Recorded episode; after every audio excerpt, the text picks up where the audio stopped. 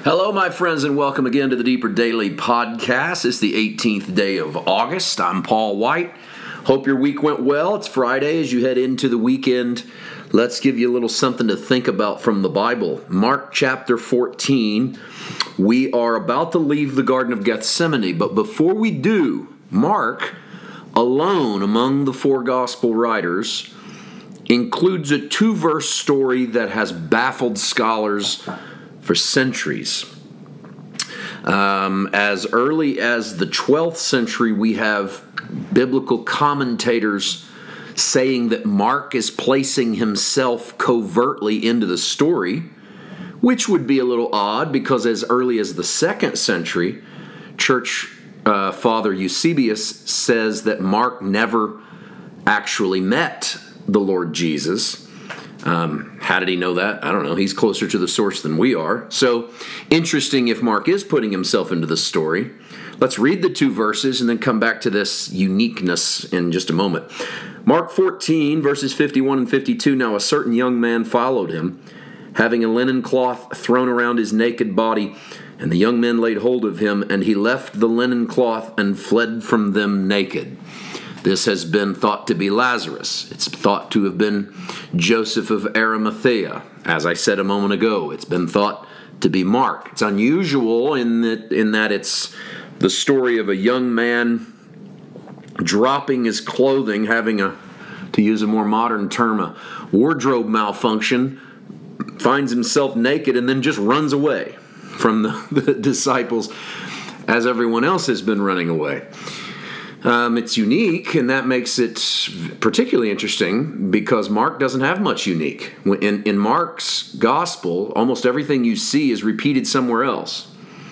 In either Matthew, most of the time in Matthew or Luke, occasionally in John, but Matthew and Luke seem to build a lot off of Mark and include almost everything he says. Mark doesn't have a lot that's not found somewhere else.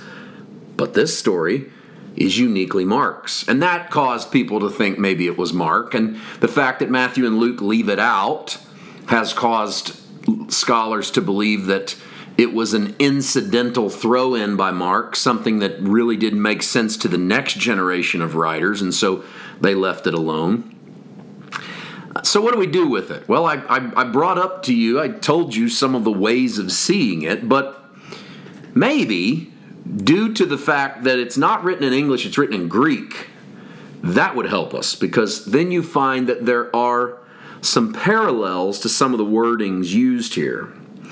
First of all, within the context, verse 50, they all forsook him. Then in 51 and 52, this certain young man forsakes him. So, in a way, what this young man does is just like what the other ones have done, and he's also a disciple. He's a follower of Jesus, which means that he runs in the same way they have run. So part of it is Mark showing that the young man in leaving Jesus leaves everything he is.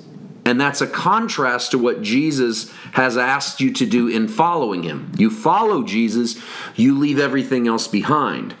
When you leave Jesus, you leave everything else behind, at least in this situation. So they are stripped of who they are the moment they leave Jesus. Their, their whole identity is in following Jesus. But I, I think it could be something even more. Mark uses the Greek phrase, a certain young man, and he never uses it until this moment, and he uses it only one more time. And that's in Mark 16 5, when they go into the tomb, the empty tomb at the resurrection, and entering the tomb, they saw a young man clothed in a long white robe sitting on the right side, but they were not alarmed. And he could have used the word for angel, but he doesn't. Instead, he uses young man, which is the same word he uses in Mark 14. And it when you get those kind of moments where it's not a word used elsewhere, shows up late in the letter, then it shows up again in a different context, it makes you think maybe they're trying to tell you something. So maybe Mark is contrasting two kinds of young men, two kinds of people. he also uses another unique phrase. Now, a certain young man following him, having a linen cloth thrown about his naked body. He doesn't ever, he's never talked about linen cloth in the Greek, but he does one more time.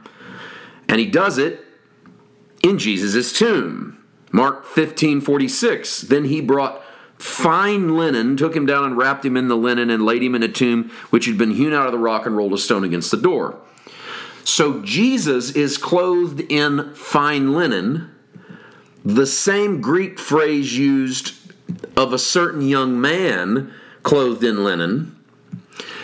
And young man is found to be the angel that sits inside the empty tomb. I'm not trying to make a stretch here, I'm just trying to show you the only connection I can see inside of Mark, inside of Mark's narrative, is the young man in a linen cloth which resurfaces later as the linen cloth around Jesus and then the young man that sits inside the tomb. And we know, according to other gospels, that when he sits inside that tomb, he's sitting there with the folded up linen cloth. So maybe the young man is in Mark 14 is indicative of all of us who